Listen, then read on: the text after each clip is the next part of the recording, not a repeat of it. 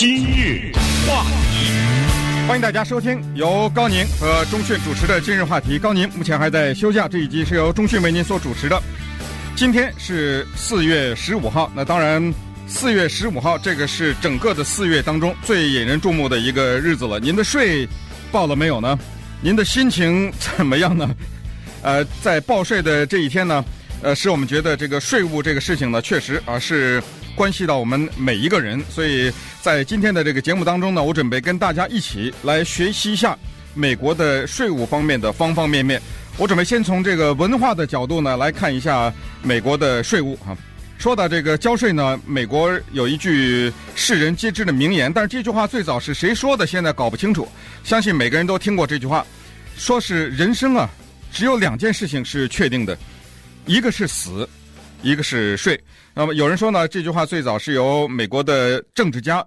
富兰克林讲的，也有人说呢是马克吐温讲的。那我有点倾向于认为是这个应该是马克吐温讲的，因为在富兰克林的那个年代呢，交所得税这件事情并不是老百姓生活当中一个主要的一件事情，甚至有没有那个时候有没有所得税还值得怀疑。所以不管是怎么讲的，但是在美国的文化生活当中，所有的美国人都知道这句话，所以每次到这个交税的时候，这句话一定是挂在嘴上的，就是人生只有2件事情是确定的，死和税啊。它的原文是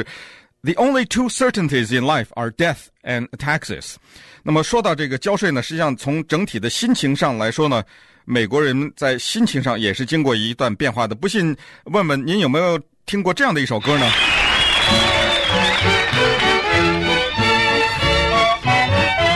？I said to my Uncle Sam, home and taxes, here I am, and he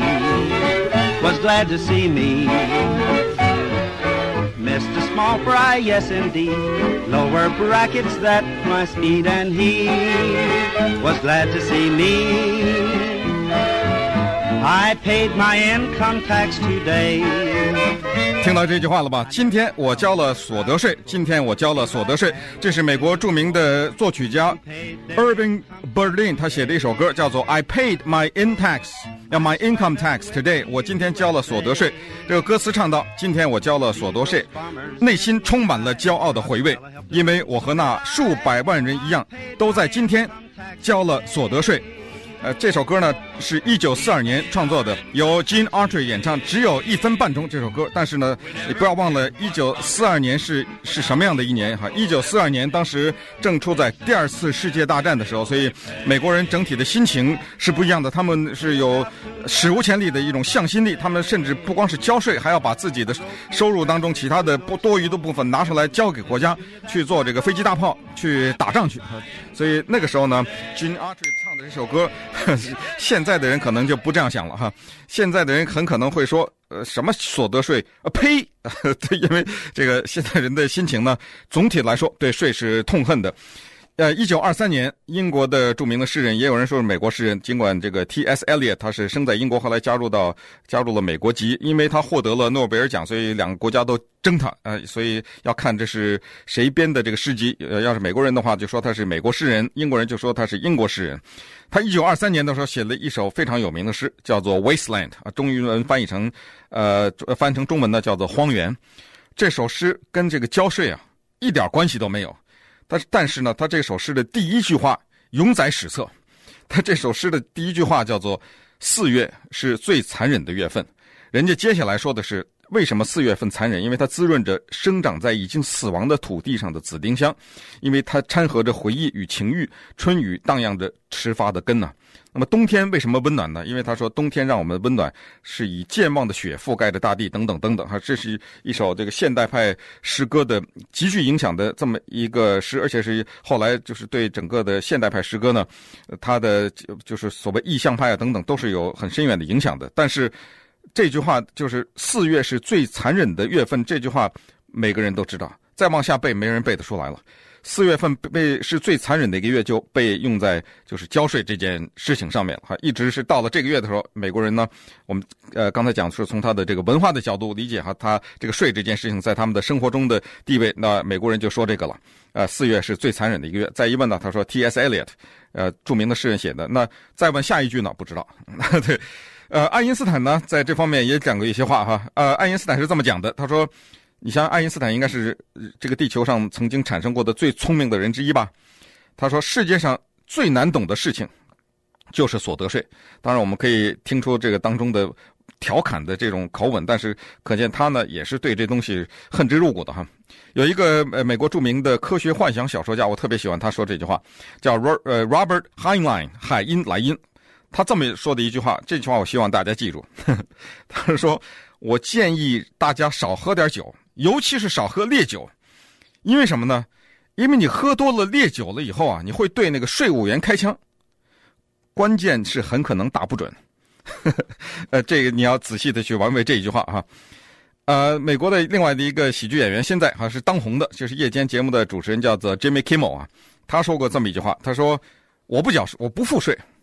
为什么呢？因为我不付税，因为在美国你知道不付税是要进监狱的嘛。他说我不付税，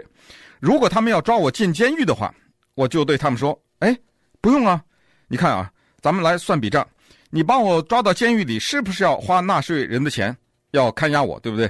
那这样吧，你就把那个要关押我所需要的那部分钱啊，你留起来，那不就等于我交税了吗？你想想这，你别看他这一套歪理，还挺有点道理哈。另外一个夜间的喜剧节目的主持人 David Letterman 也说过，他说下次交税的时候，直接把支票抬头写上中国就完了。那他这也是拿这个美国现在的国债开玩笑哈。还有这个两个跟税务有关的笑话，我非常喜欢，是美国的20世纪初吧，1930年著名的喜剧大师 Will Rogers 他是这么说的啊，他说所得税这件事情让美国撒谎的人数终于超过了高尔夫球。我是不打高尔夫球，我不知道咱打高尔夫球的朋友多少人撒谎了啊！我在这儿要加上钓鱼，钓鱼我撒过谎，那个不管是那个钓鱼的数量也好，还是那个多少也好，钓鱼是很让人撒谎的。但是比起高尔夫球，据说还没办法，小巫见大巫了。可是呢，人家 Will Rogers 说，所得税呢让撒谎的人数超过了高尔夫球。他还说过另一句名言：在我们这个国家，抱怨交税的人可以分为两种。一种叫做男人，一种叫做女人，这等于所有的人都包括了。那么，稍待一会儿呢，我们准备跟大家一起，刚才讲过是要学习这个所得税这个事情。美国有一个学者，他名叫做 Steven Weisman 哈，他写过一本书叫做《税务大战》，从林肯总统到威尔森总统，副标题呢叫做《金钱和权力的激战》。如何改变美国？那么他在《华盛顿邮报》上呢，针对交税这件事情呢，他就发表了一篇文章，就是说呢，其实很多的美国人尽管乖乖的在交税或者是在狡猾的逃税，但实际上对税这个事情还是有很多不理解的地方。那为什么我们不趁着今天这个机会，也跟着这个 Wiseman 稍微走一趟，看看他能告诉一些什么我们不知道的东西？今日话题，欢迎大家继续收听今日话题。刚才跟大家讲过呢，是准备在今天这个交税的日子呢，跟大家来了解一下美国的税务的这个情况。说实话呢，很难在三言两语之内啊把这件事情说得清楚，因为美国的税法发展到今天已经是非常的复杂了哈。这个东西不要说是会计师，有的时候就是从大的方面讲，从理念上讲，就是经济学家和政客对这个问题呢也是争论不休。但是他们争论他们的，可是税每个人都逃脱不了啊，所以恐怕还是要做一些了解。所以那个 Steven Weisman 呢，他对税务有可能产生的一些误解啊，就做了一些解释。刚才讲除了他这个一些在这方面的著作以外，那他现在呢是美国非常有名的叫 Peterson 国际经济学院的主任啊，所以从这个角度上说呢，他应该是比较有发言权的吧。那么第一个呢，对所得税这个东西的误解呢是这样的，就是由于现在这个政治的原因，两党经常是这个争论嘛，所以可能人们会认为所得税这个事情，尤其是加所得税这个事情，是民主党大政府的一个阴谋。这个呢坦率说也对也不对，怎么说，因为阴谋就说不上了，但是现在确实是民主党要求加税，就是最近的这一些总统吧，过去的这些年的总统呢，主要的是以民主党的理念，他们认为应该交税的比较多。但是从历史的角度上看呢， Weisman 告诉我们呢，他说历史的角度呢不是这样的。顺便在这里跟大家提一下哈，有一个电影啊，就是 Steven Spielberg 导演的叫《林肯》，这不是前一段时间还获得奥斯卡最佳影片的提名吗？下次你再去看这个林肯的电影的时候呢，你注意一下民主党和共和党的概念，在林肯的那个年代和现在是不是一样的？也就是说，你现在如果对共和党和民主党有一些初步的了解的话，你去看那个电影，你看看民主党和共和党在奴隶制这个理念上面跟你所想的一致不一致。为什么这么说呢？原因就是林肯是美国第16任总统，也是美国历史上第一个共和党的总统。但是有一点必须得死死的记住，那就是林肯的那个年代的共和党等于现在的民主党，因为这个党的理念从美国的内战之后才开始慢慢的转变。但是之前的共和党的理念是什么理念？你听一听啊，是大政府、高关税、基础建设、中央银行制度，这四大社会的支柱都是现在的民主党的理念。但是在那个年代是共和党，所以共和党和民主党这个理念的慢慢的这种发展和转移，这是美国历史上一件非常有意思的事情。为什么刚才讲这个第一个误解就是所得税这个问题是民主党大政府的阴谋呢？这个为什么是误解呢？原因就是第一个提出来说不行，我们得收税啊，不收税这个国家没钱呢，这个就是林肯总统。因为1862年正在内战，林肯的财政部长 Chase， Salmon Chase， 这名字熟吧？ Chase 听说过哈，这个跟某些银行的名字似乎是有很相近哈。他当时是美国的财政部长，他当时就给林肯写了封信，说现在我们这个国家的收入最主要的是来自于关税、进出口的这方面哈。他说这个呢已经不行了，支撑不下去了 ，Chase， 我没告诉你我没钱了。那么林肯在这个时候呢，他也非常苦恼，他打仗也需要钱嘛，于是这时候就开始了第一次的税。这个税是这么交的。如果你的收入，个人收入是在$600的话，那么你交3%，3×6=18，就是你交18块钱。如果你在1万块钱以上呢，你交5%，就500块钱。所以这是当时的，为了打仗的需要呢，就来了一个叫所得税，这是共和党人提出来的，为了帮助国家呢，就是交这个所得税。但是到那个内战以后呢，产生一个情况，就是内战期间呢，主要是一些北方的工业资本家，他们大发奇财，因为在内战期间一打仗，总是有人发财嘛，总是要有工业嘛，总是要制造武器啊、弹药啊等等，所以那时候呢，工业尤其是做军火这方面呢，这些工业的资本家他们就发了很多的财，所以交税呢的目的也是为了平衡一下贫富不均的这个情况。可是内战以后呢，就完蛋了哈！内战以后就给取消了这个税，因为毕竟是临时性的，打完仗以后你再要钱的话，老百姓不干。你看这个几经起伏，到1894年的时候呢，又恢复了； 1895 年又取消了。1895年说不行，你向我们老百姓收税，这个宪法上没写，不行。你告诉我宪法哪一条写着你可以收税呢？所以又不行。那后来呢，在 Theodore Roosevelt 这个罗斯福总统的支持之下又恢复。后来又经过了一个塔夫特总统的，塔夫特是一个共和党的总统啊，在他的支持下呢，这个事情就进入到国会进行讨论。终于，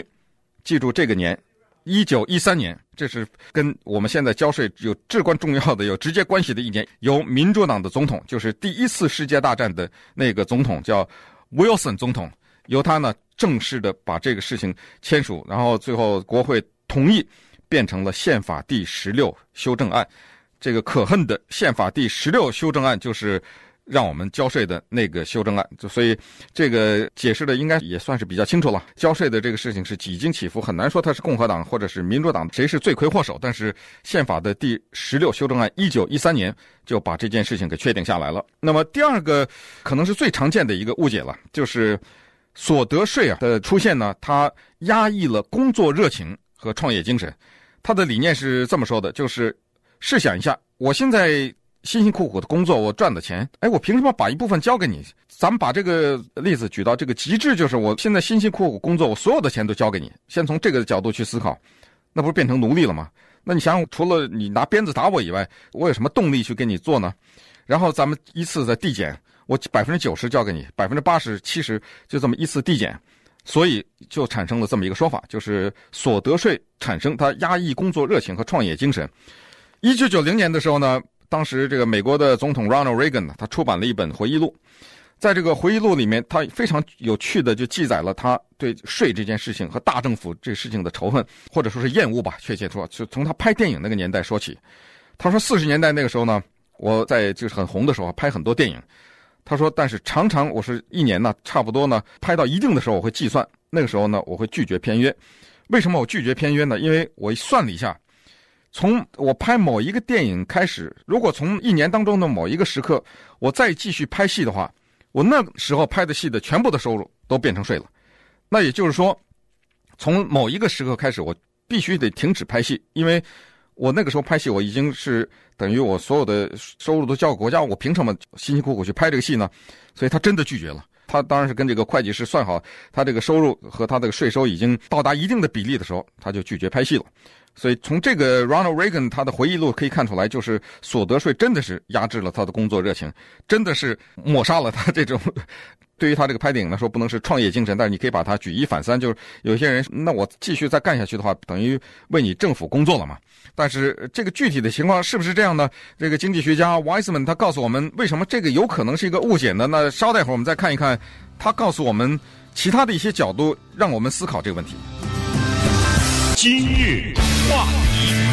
欢迎大家继续收听今日话题。今天跟大家讲的是呢，在这个报税的日子呢，我们了解一下美国的这个税务的大的图画哈。那当然具体到每一个人，这就要找会计师了啊，这是非常的复杂。那今天呢，主要的依据哈是根据 Steven R. Weisman， 他是美国的 Peterson 国际经济学院主任，同时也是《税务大战》这个书的作者呢，他所提出来的一些在税务方面的基本的一些理念吧，或者增加我们对这个东西的了解。那么刚才讲过，其中对这个税务的一个误解是所得税呢压抑工作热情和创业精神，尤其是呢举了1990年 Ronald Reagan 总统他写的为了不交税他干脆连电影都不拍了啊，似乎呢可以证明这一点，或者说证明这一种误解。但是 Weisman 接下来告诉我们说，那我们可不可以看更大的一个图画呢？看一看50年代的美国。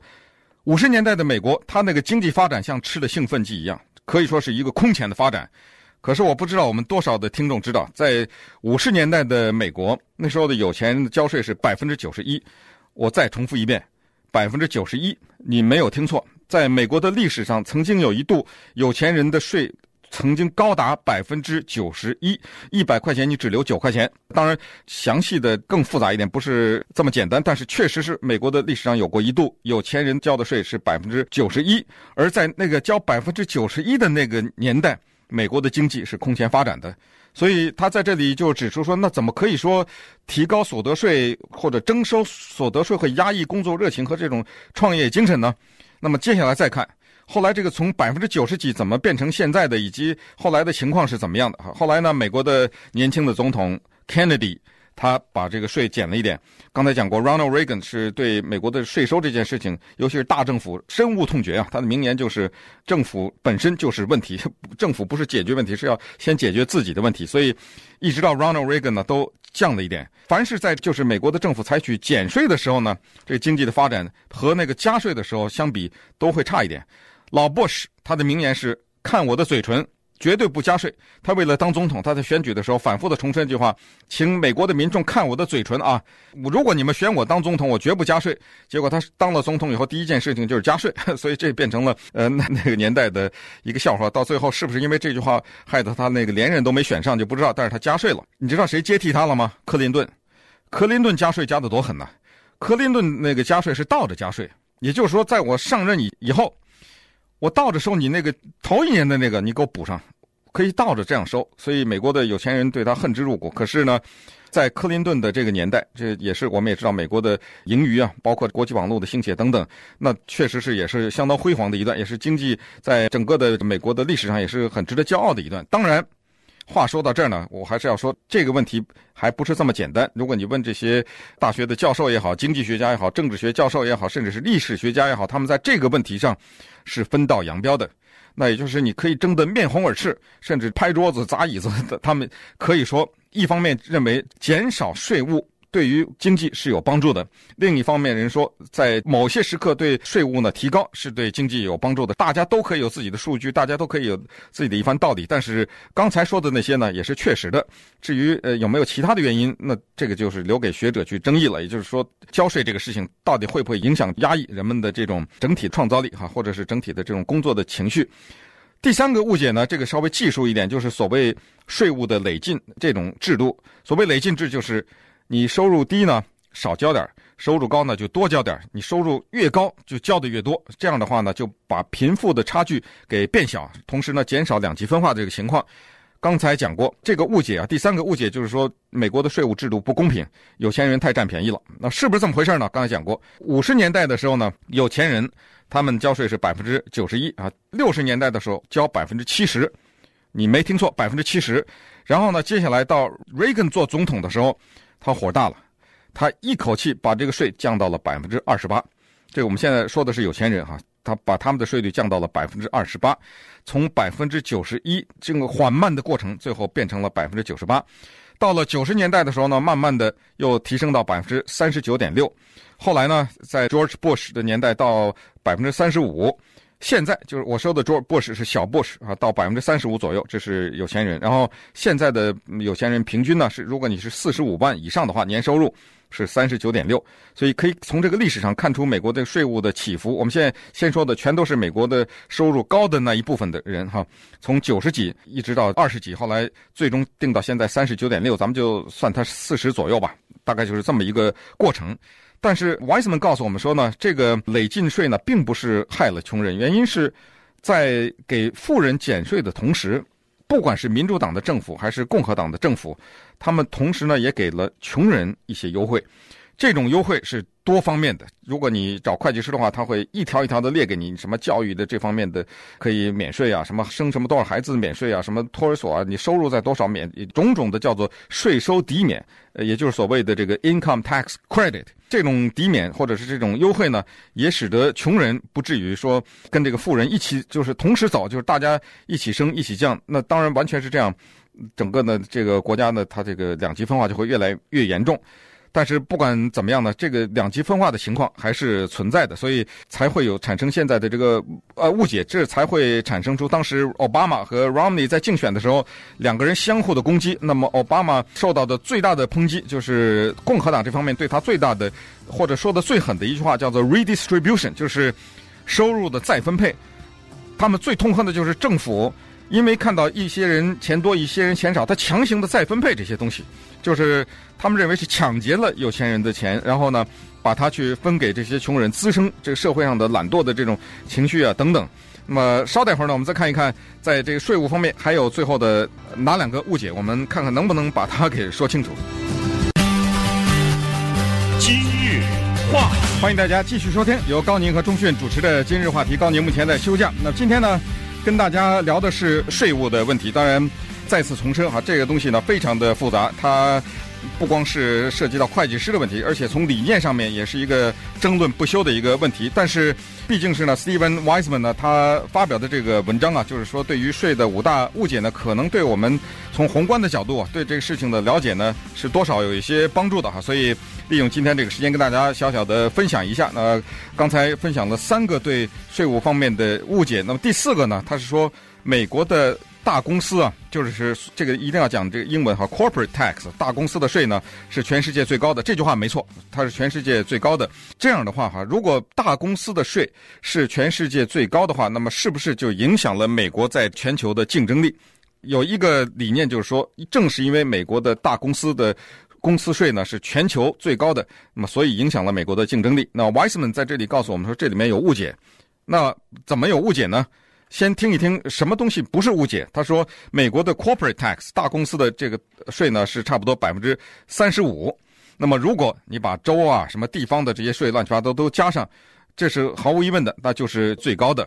但是呢这个里面有一个叫做净利率，这什么净利率呢，就是这个大公司啊他不可能跟你老老实实的我赚了多少钱我算得清清楚楚，然后我留 65%， 那 35% 交给你。因为美国的税法是极为复杂的，这个里面有很多漏洞，而且这些漏洞呢不是犯法的漏洞，是合理的漏洞。那么正是因为有这种漏洞，所以这个大公司呢没有一个不去想办法用这个种种的漏洞去为自己的这个公司呢少付这个税额所得税。所以最后呢他最终真正付的税要是平均下来的话，其实不是 35%， 而是 27.1%。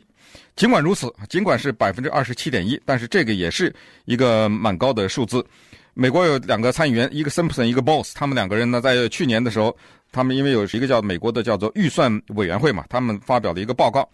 大家在这个报告当中呢，这个具体的这个数字咱们就不讲了，就说他这个报告的结论。他说所得税这件事情伤害美国在全球的竞争的能力，这是他们的结论。那我们今天给大家介绍的这一位这个 Weisman 呢，他自己本身不是 Peterson 国际经济研究学院的主任嘛？他说我们 Peterson 国际经济研究中心呢也做了一个调查。尽管呢，我们这个数据不一样啊，我们的方式不一样，但是我们的结论差不多。也就是说，税收这件事情确实是对美国的在全球的竞争力有所影响。但是接下来他就来了一个但是，他说：“但是这个影响呢，得要这么看哈，就是美国的大公司占美国的整体的经济的比例和其他的发达国家是怎么样的？整个的全国的经济当中，美国的大公司的他们的这一部分的贡献只占 1.9%， 所以这是很低。而其他的发达国家呢，尽管他们大公司的税务比美国低，但是它这个税在全国的经济里面的占呢是平均是 2.8%。所以光是从这个大公司的角度上讲呢，其实那些发达国家如果纯粹从税影响他们竞争力的话呢，可能他们还要更高一点，因为他们交的这个税呢占整个的经济的 2.8%， 比美国的 1.9 还要高。那么这是为什么？这为什么美国的大公司交的只占 1.9% 呢？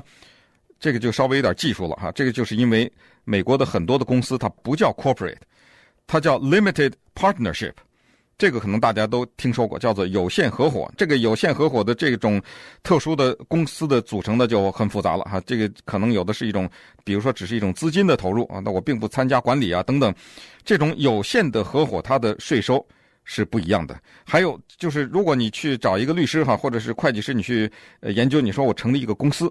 我这个公司是干什么干什么的，然后这个公司呢，请你给我指导一下，就是我这个税务的问题，甚至包括我个人的财产跟这个公司的财产是怎么联系在一起，那这个就非常的麻烦啊，一定是要请专业的人士了。但是只不过在这里 Weisman 告诉我们呢，他是说具体的这些技术问题你就别管了，只是告诉你美国的公司是多种多样的，叫 corporate 的这种公司它是交税交得很高，但是还有无数的其他的形式的公司。那么从这个角度呢，他就有一个结论，就是实际上呢，